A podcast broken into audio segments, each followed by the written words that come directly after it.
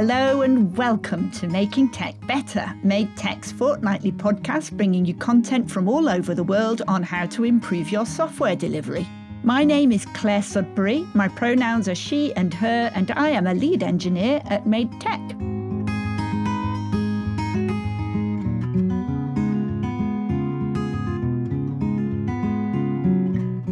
On the 13th of October 2021, I spoke to Emily Bache about refactoring, which is a process engineers use to improve existing code.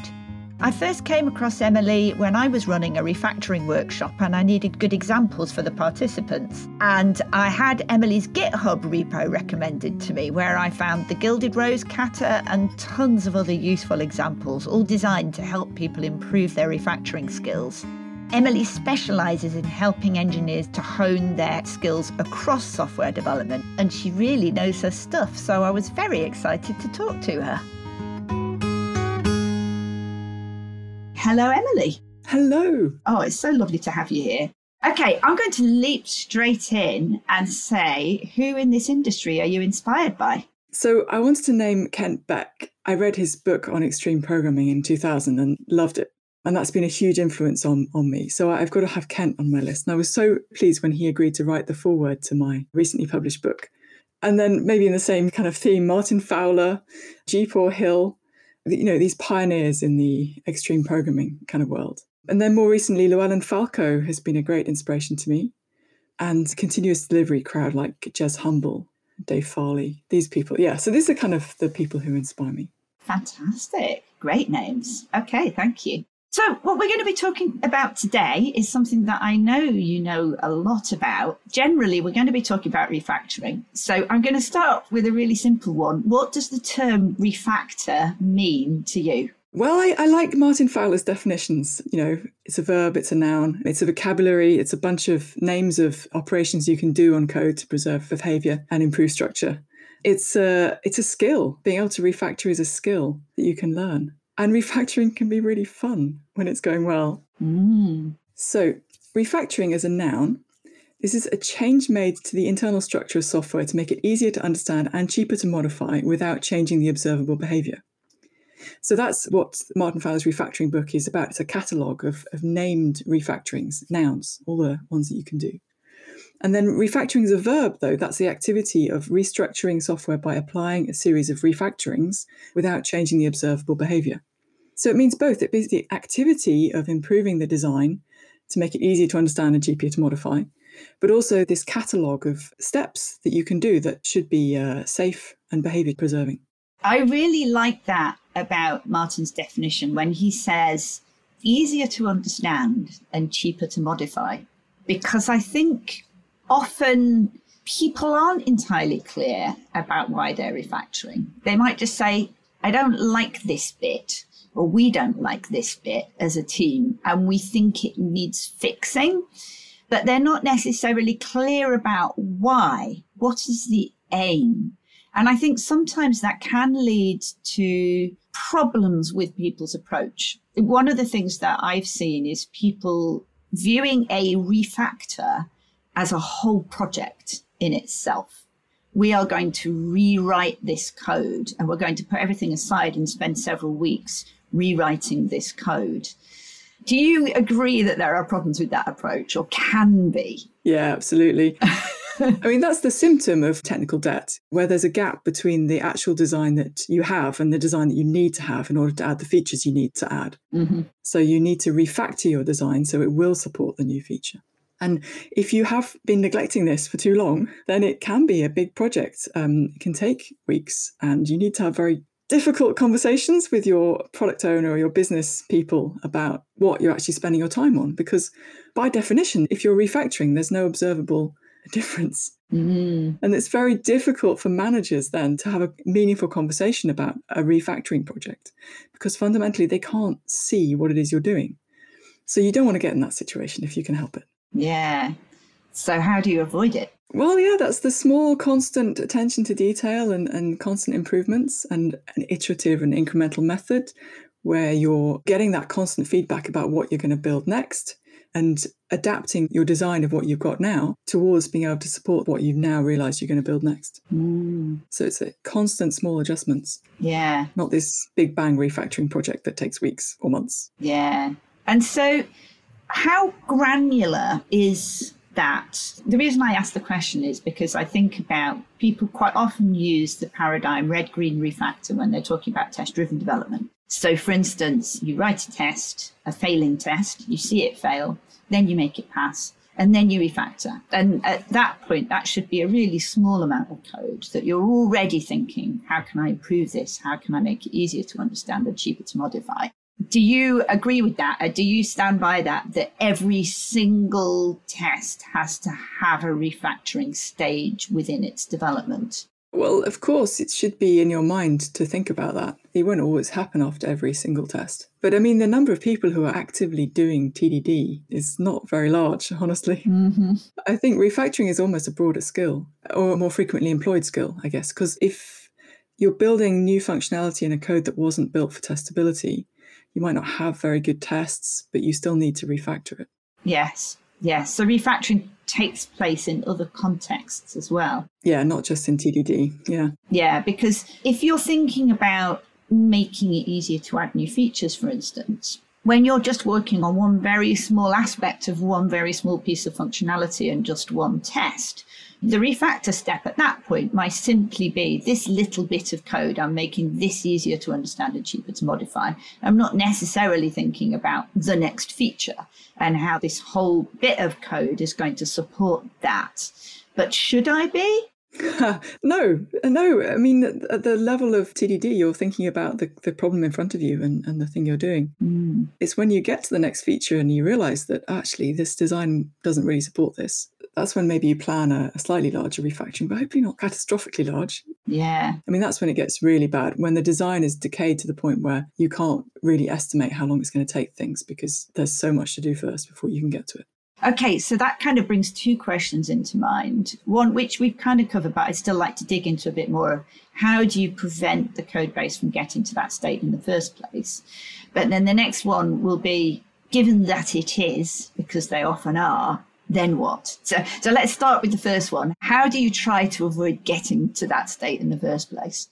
So I think there are two aspects of it. Firstly is the culture and the second is the skill. You can get some very skilled individuals who know how to do refactoring, but if they haven't managed to spread that as a culture in their organization, then they can, you know, improve code and then the next person comes along and makes it worse again. Mm-hmm. It it needs to be kind of a, an organizational culture that's supported and and understood and technical leadership around that you know in this organization we keep the code well factored Mm. and we invest in the code quality and that's our normal way of working and plus that people get some training and instruction it's not something that software developers spontaneously develop refactoring skills in my experience that's rare Yeah. there needs to be some support for training and development Mm. Okay, so if we want people to learn good refactoring skills, we've talked about using small steps. We've talked about Martin Fowler's book, where there's a whole kind of catalogue of different refactorings that you can do. Are they the two main components in learning good refactoring skills? How does somebody learn to be good at refactoring? It's a practical skill, just like uh, programming is a practical skill. So um, you need teaching, you need to do practice, you need to do exercises, you need to get feedback on your work.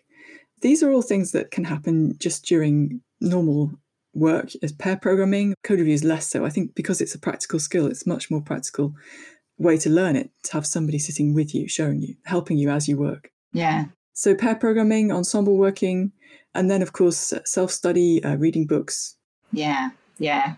Yeah, and I'm really interested in the ensemble idea. I've just been reading, haven't finished yet, but I'm very much enjoying your book. I can't remember the exact title, but it's something like technical coaching using the Samman method. Yeah, yeah.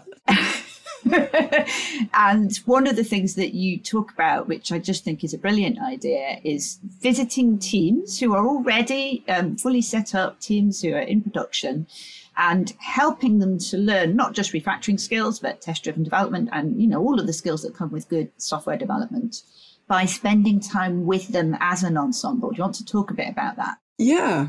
Yeah. So this is what I do now. I'm a technical coach. And I've got refactoring skills and TDD skills, and, and I like to uh, try and help people, teams, to learn these skills. And I find that if you can get the whole team to work together on a programming task in an ensemble, then I can join that ensemble and prompt them and mentor them to start using more refactoring techniques, write more tests, improve their skills at these things. And that can happen as part of their normal work on their production software. When I coach teams, quite often the first bit is just teaching them these skills of ensemble working. And then once they've got the hang of that a bit more, then we can start getting moving a bit more on like refactoring skills and stuff. And in case it's not clear, some people may have heard the term mob programming, which is used quite commonly to describe the ensemble. Uh, and I know that's not a term that you like to use because of the, the, negative connotations, but I'm just mentioning it so that people realize that it's the same thing. That's that's what we're talking about. Yeah. It's just different names for the same thing. And I, I just think it sounds more like what it is when you say we're going to work in an ensemble. It's just that's yes. much more positive. Yes, absolutely. And I agree. So, in order for people to learn these skills, it's a practical skill. It's something that you're not just going to read in a book. It's something that you have to practice. Uh, and because it's a practical skill, it helps to have a mentor, somebody who's experienced, who can go through all of the subtleties with you uh, of all of the different scenarios. That's exactly the way I see it. That I, I like to make this analogy with skiing I don't know if you have tried to learn to ski, but it, it's also a practical skill. You know, you're you're standing on these skis going down a slope, and there are different ways to do it. So the programmers I work with all know how to program. They can code. They can ski down a slope. Mm-hmm. But if they need to learn a new technique for coding, like refactoring or TDD, it's like learning a different way of skiing and you wouldn't expect to be able to learn to ski just by kind of trying it out by yourself. And mm. you know you'd expect to have skiing lessons and an instructor and trying out beginner slopes yeah. and working your way up to a more complicated slope. So if you're going to learn refactoring skills it's good you know get some lessons get a teacher get a mentor get someone to ski next to you down the hard slope the first few times mm. and show you how to do it.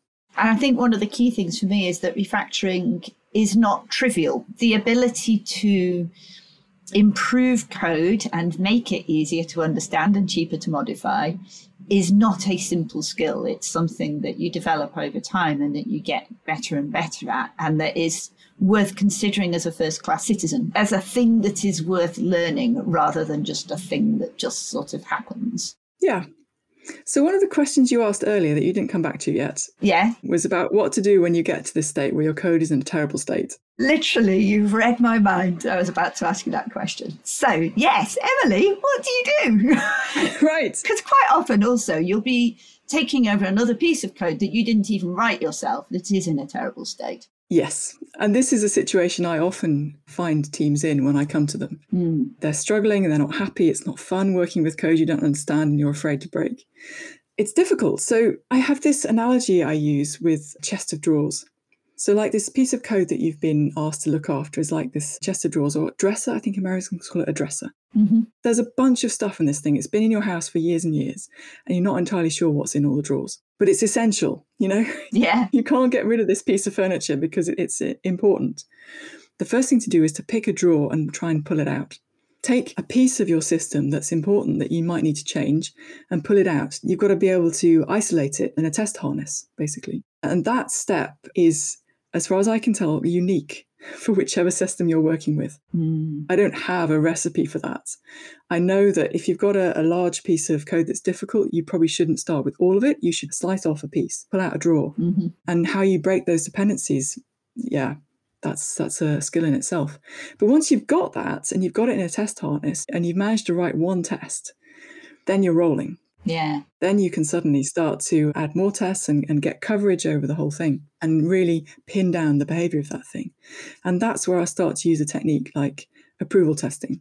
Mm-hmm. So that drawer that I've pulled out is much bigger than a unit that I would have in a normal unit test. So I don't think the same techniques apply. I think it's a different situation and I would use different tools. In my experience, approval testing is a really good approach for this. And that again might be a challenge. You've got to maybe find realistic test data and go to the customer and find out how they use this thing and what the business rules are.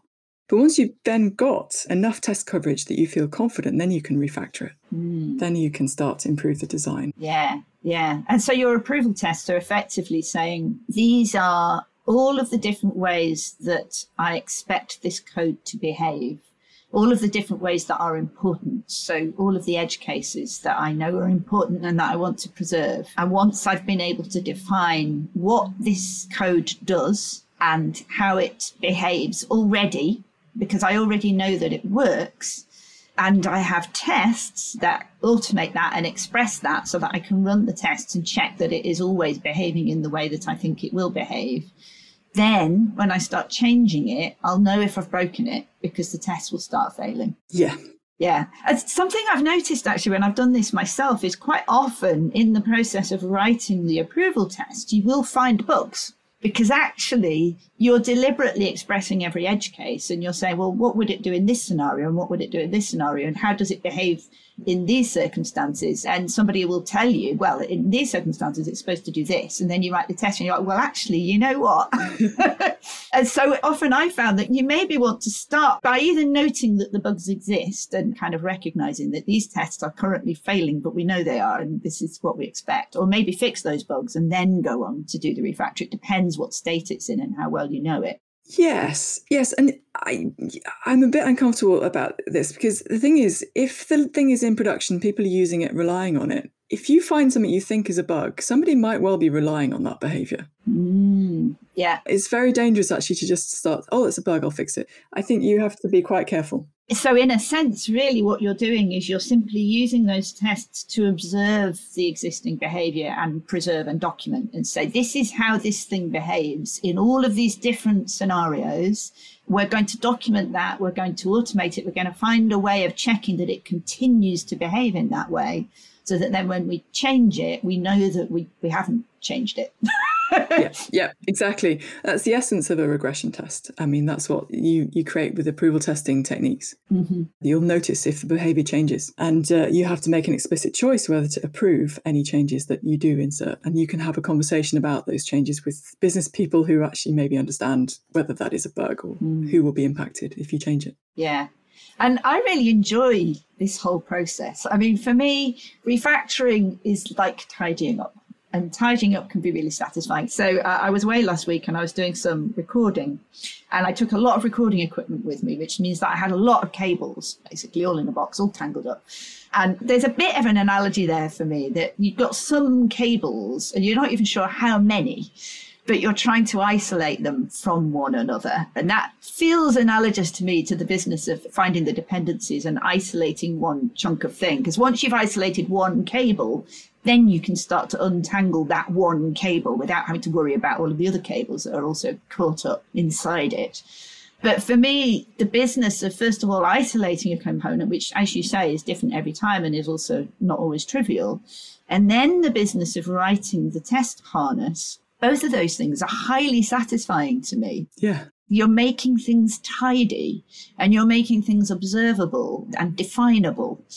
But I imagine that, you know, depending on what you're working with, both of those steps can take time. And, and you do want to do both of those steps before you move on to the next bit. Yes, before you start refactoring too much. I mean, you will have to make some changes in order to isolate that thing. Mm. But you've got to try and do that in the safer possible way with perhaps manual testing or something else as backup. Yeah. But then, so once you've got it in your test harness, you've pulled out the drawer, then you can start covering it in tests, sorting it out, pulling out all the socks, you know, finding out what's in there, getting it all covered with tests. And then you can refactor it and start to put everything back neatly and in the way that's going to make it really easy to add the new features you need to add. Yeah. I guess there's a bit of a catch 22, isn't there, at the beginning of the process that in order to isolate it and test it, you might have to make changes. Yeah.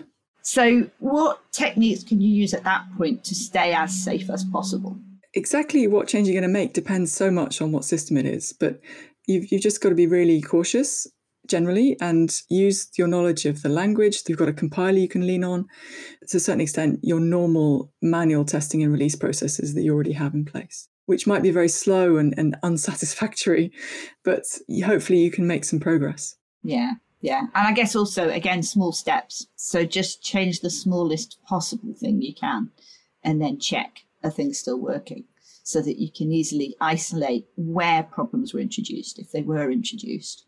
Yeah, and if you have access to anyone who actually knows the code, anyone who actually wrote it, that can really help you Mm-hmm. because they uh, might be able to point you in the right direction and show you places where you can break dependencies in a safe way. Yeah. But that's not always possible. Quite often you're working with code that everyone who built it's left long ago.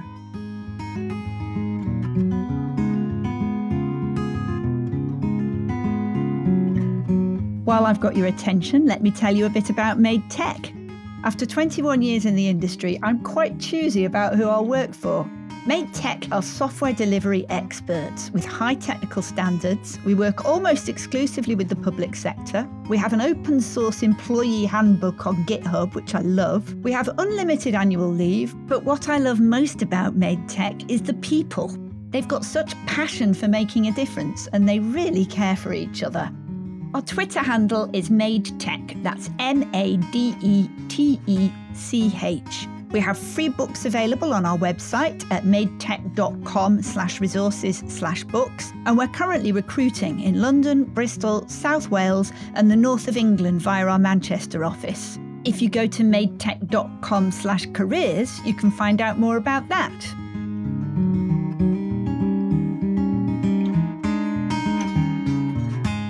Here's a quick reminder that before the break, we were talking about refactoring old code that's built up a significant number of problems, maybe written by people who are no longer available, and the techniques you can use to address that.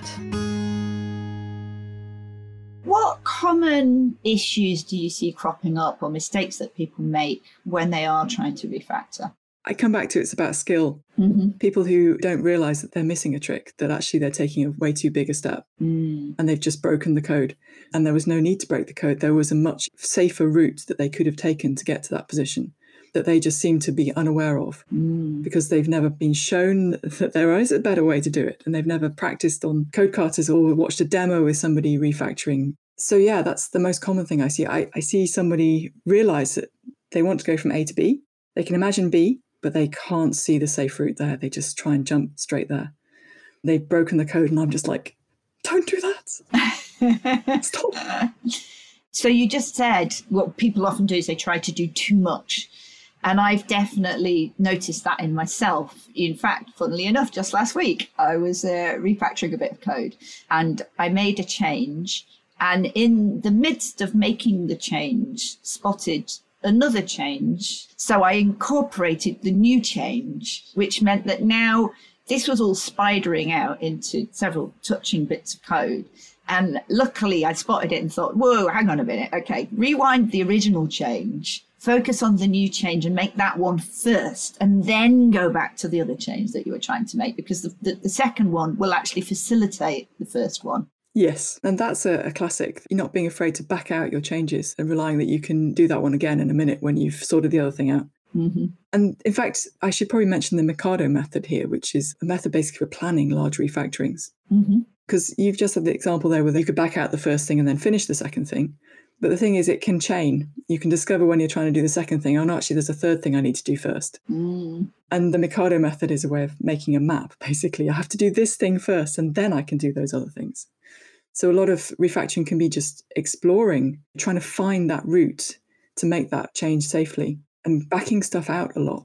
So tell me a little bit more about the Mikado method then. How, how does it work? Right. So I'm not I'm not a world-renowned expert on this. you don't have to be a world-renowned expert. It's fine. My understanding of the Mikado method, it's about you've got a, a big goal for a big refactoring you want to do. And you start chipping away at it, and then you discover, ah, actually, before I can make this change that I want to do, there's this other change. And the Mikado method is about making a map. It's a way of visualizing that so that the whole team can see progress. Yeah. It makes refactoring something that a whole team can collaborate over over a period of weeks or however long it's going to take a big refactoring to happen. Yeah, yeah. And also, if you're doing it over a period of weeks, but if you're also following the paradigm of only ever making very small changes, always having the code buildable after each small change and the tests runnable, then that also means that you can run a refactor in parallel with business as usual. It doesn't necessarily have to be a separate project. Exactly. I mean, it will depend on the code, but ideally, you should just be able to make one small change and everything still works. Absolutely. Absolutely. And that's the safe way to do it. I mean, don't go off into a branch, refactor the code in a branch, and then think, oh, now the refactoring's ready three months later. I'll just merge it back into master. Ah, yes. I, I, say this because I did this once. When I was very young and naive and didn't know much about refactoring, I was so excited about this idea and I could see that we needed to refactor this code base I was working on. And my boss believed me when I said to him, if you give me three months, I'll go and sort this out for you. And I sat in this branch for three months refactoring. Just the merge problems when I tried to go back. It was just like, why did no one warn me? You know what? I did exactly the same thing. You've just reminded me. Really? Yeah, it was when I was at LateRooms. I had an idea for refactoring, and there were at least two problems with my approach. One of them was that I personally had decided that I knew what a better structure for this code would be. And really, what I was doing was making the code make sense to me. A lot of it genuinely was an improvement, but a lot of it just made it really confusing to everybody else. Yeah. so I did this refactor and then tried to merge it. And not only was the merge absolutely horrendous, partly because I'd renamed everything, but also even when other people looked at it and tried to help me, they were like, "But what? What have you done? This makes yeah. no sense to me." yeah. So yeah, don't do that. Refactoring is, is a culture and it's skill and it's a, uh, the whole team should be involved. Yeah, and and what we've just touched on actually comes back to a topic that I spoke to Geepaw Hill about, which is trunk-based development, and that I am not a fan of branches, and I know Geepaw agrees, and I'm guessing you agree. Yeah, that if you can keep everything in in one branch, then everybody's working with the same code always. Yes, and you can see what impact your changes will have. Yes, I've always regretted when I've made branches in the code I've worked on. Yeah.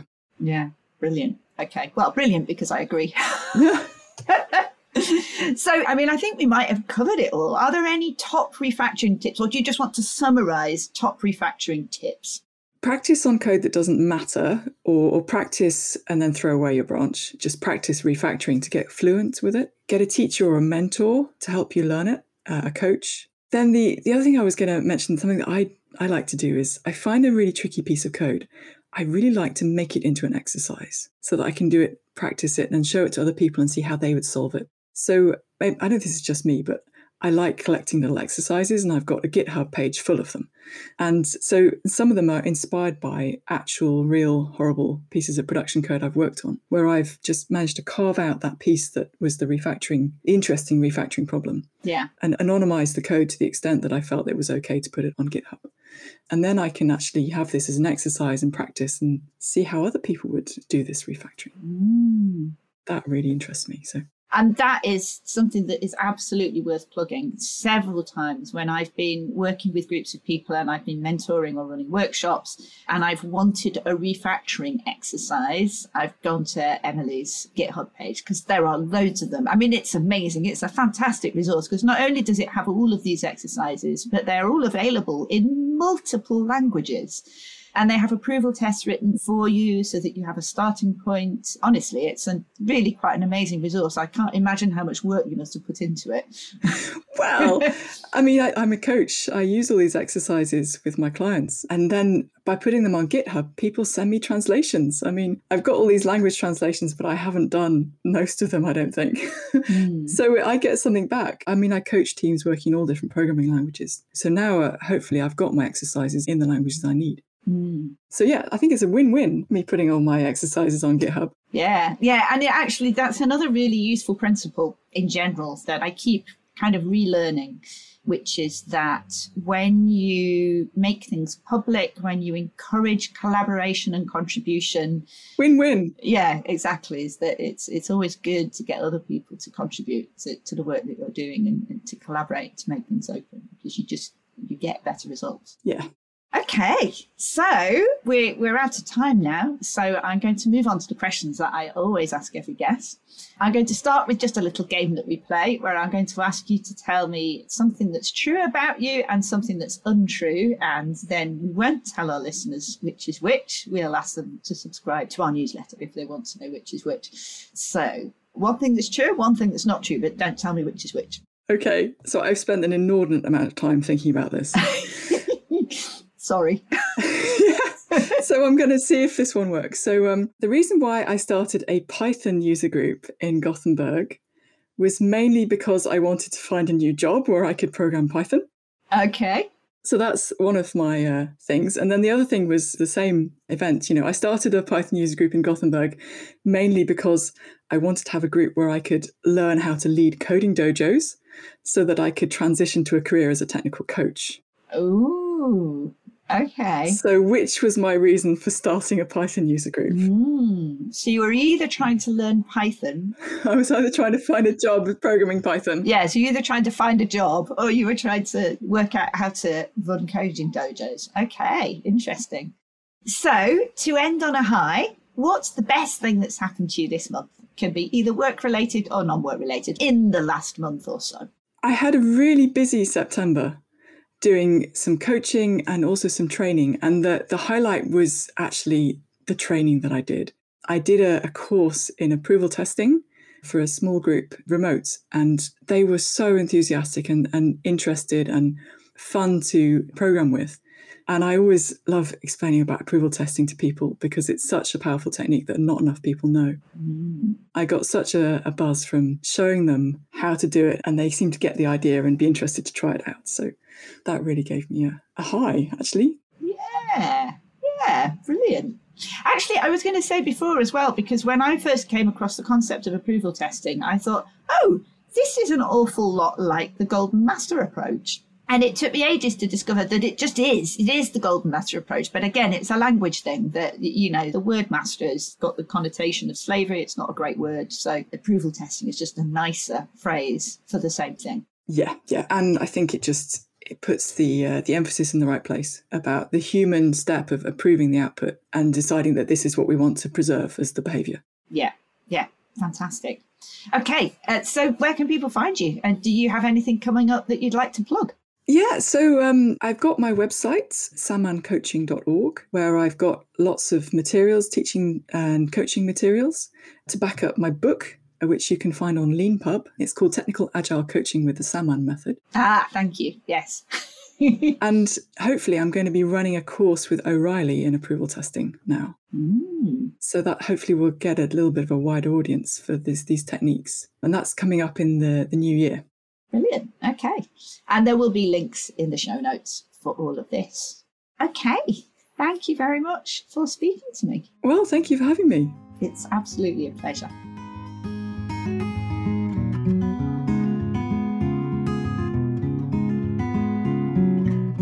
As always, to help you digest what you've just heard, I'm going to attempt to summarise it. So, what is refactoring? It's an integral part of code development. It's a word that can be used as a noun. A refactoring is a thing, it's a change to the software's internal structure that makes it easier to understand and cheaper to modify without changing its observable behaviour. And that definition comes from Martin Fowler's very famous book about it, which contains a catalogue of specific refactorings that can be applied. But refactoring is also a verb that describes the act of restructuring your software. Refactoring can sometimes become a very large project if there is a significant gap between the design you have and the design you need in order to add necessary features. This can involve difficult conversations about weeks of work with no visible difference. You can avoid this by constant small attention to detail, small continuous improvements. If you're using test driven development, you might not refactor on every single test, but you should have it built into your process. But refactoring is broader than just those small changes you make when you're writing your tests. Refactoring is a culture and it's a skill, which is not simple. It's a skill which is learned over time, which benefits from teaching and mentoring, from pairing with somebody who's experienced. And often a great technique is to work as an ensemble or mob so that you can all refactor together and see the benefit. There are exercises, katas that you can use to improve your refactoring skills. And by doing this as a team, this means that the refactoring can be a culture which spreads to everybody because everybody needs to be able to do it. When you're refactoring old code which has built up a significant number of problems over time, you can think of it as being like an old chest of drawers full of stuff. It might have been written by people who are no longer available, so there's a lot of preparation that you have to do before embarking on a large refactoring project. you need to isolate specific areas of code. And the way that you do that will be different in every case. But what you want to do is make sure that the area you're dealing with is covered by approval tests and regression tests. And be mindful of the code that's in production. Don't assume that you're finding bugs without verifying that very carefully. And while you're refactoring, always move in very small steps. You may have to make use of existing manual testing and release processes before you have a good suite of approval tests built up. And if you have access to the original authors of the code, make use of that, although you may not have that access. You can use the Mikado method to plan ahead and make a map of your refactoring. There are common mistakes that people make when they're refactoring. Don't try to do too much at once, move in small steps. And don't be afraid to rewind if you find yourself getting stuck with many changes at once. Learn how to make good use of trunk based development rather than relying on branches and storing up future problems when you have to merge back in again. And don't treat it as a sole lone exercise, get the whole team involved. Emily's top tips are to work in small steps, look for the safest route to where you're trying to get, practice on code that doesn't matter, or practice on existing code but in a branch and then throw it away. Look for good examples to use as exercises. Okay, I should probably mention my own article on the subject, which is published on Martin Fowler's website, which is a worked example of a real code base that I was working on. There'll be a link to that in the show notes. Okay, stick around for extra content.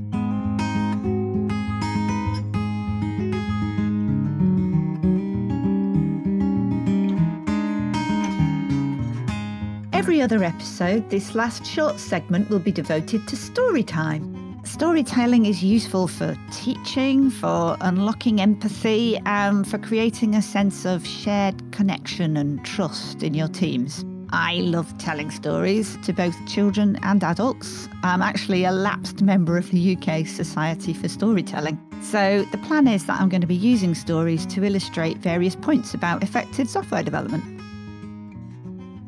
I make no assumptions, but if you follow me on Twitter, you may have seen me post about this immediately after it happened.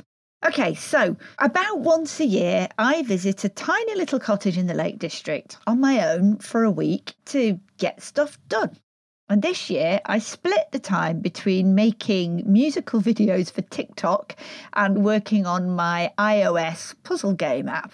It's very remote, it's very basic. And generally, what I do is I hire a van and I take with me a desk and a chair. And this time, I also had a van full of computer equipment and recording equipment and a bike for exercise.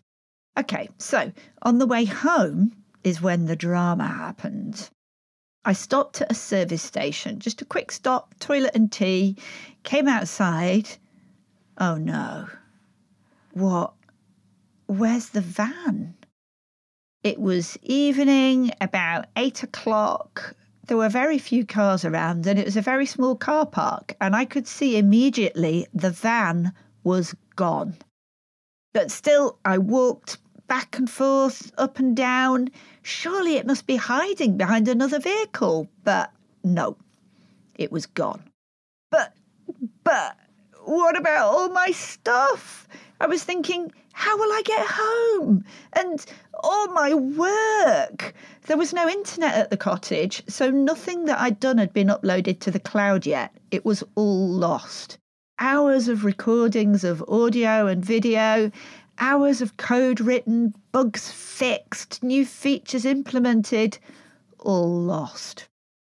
I finally realised I was just going to have to ring the police. By this point, I was hyperventilating, but I was thinking, okay, what do I do? I guess I ring 999 and then maybe they can find it on their cameras. Maybe they can stop it on the motorway.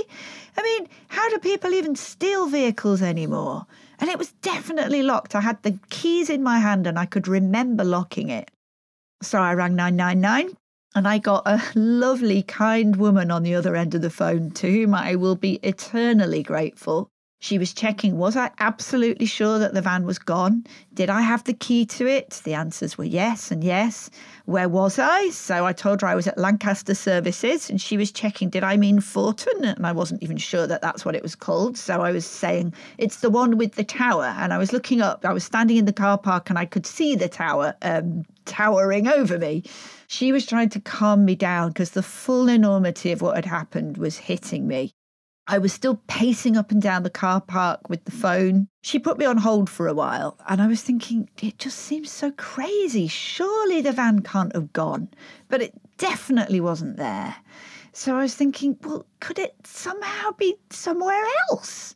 But how? That was definitely the car park. I could see the exit going off to the motorway, and I had a clear memory of entering the service station at the door that I could see.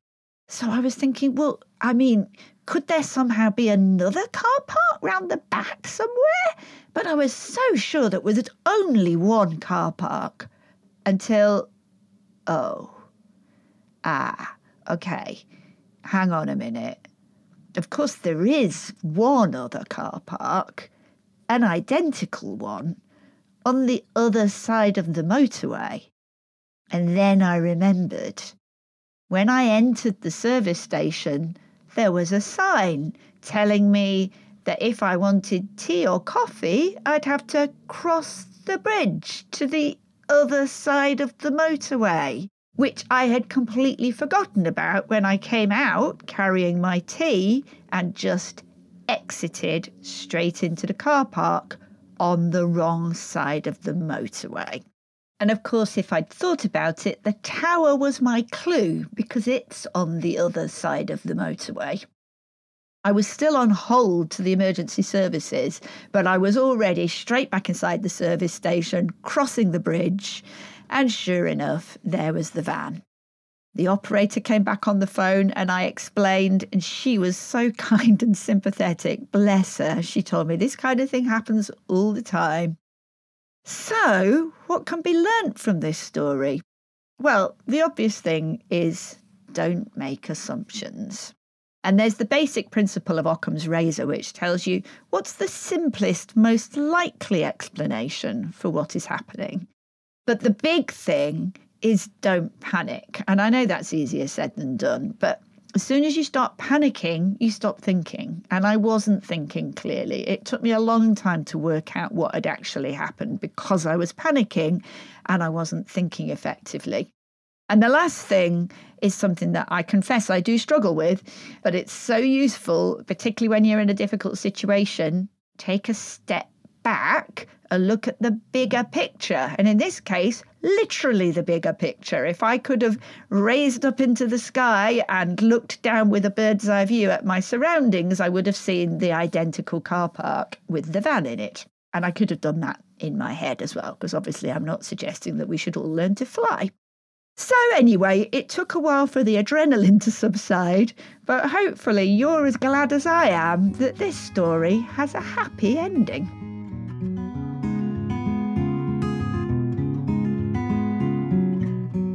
Working in the public sector means that at MadeTech we really care about making a difference. So, for this final Making Life Better segment, myself and my colleagues will be sharing suggestions for small things we can do to make the world a better place.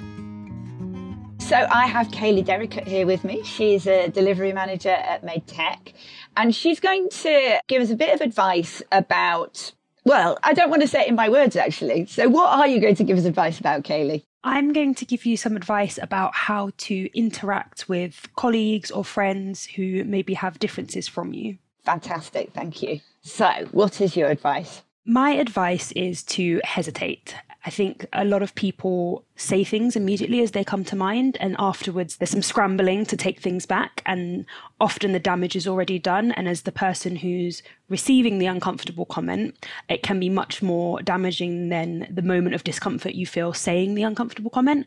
So, my advice is to hesitate and to really think about whether you're saying this thing because of the difference you have with this person. So in my example, are you asking me a question or saying something to me because I'm black or because I'm a woman? And if it's because of one of those specific things, then question whether you actually still need to say it. Yeah, yeah. Do you have any examples? The classic example, which I think not just black people, but most non white people will have heard, is Where are you from? Oh no, where are you really from? So if I answer I'm from London, that should be sufficient. And if a white person had given the same answer, that would be the end of the conversation. Yeah. The follow up question is where the hesitation should come. So are you asking where am I really from because it's important to the conversation we're having or because I'm black and that intrigues you? And if it's not important to the conversation we're having, then don't ask the question. Yes. Yes, absolutely. Thank you. That's really helpful. No worries.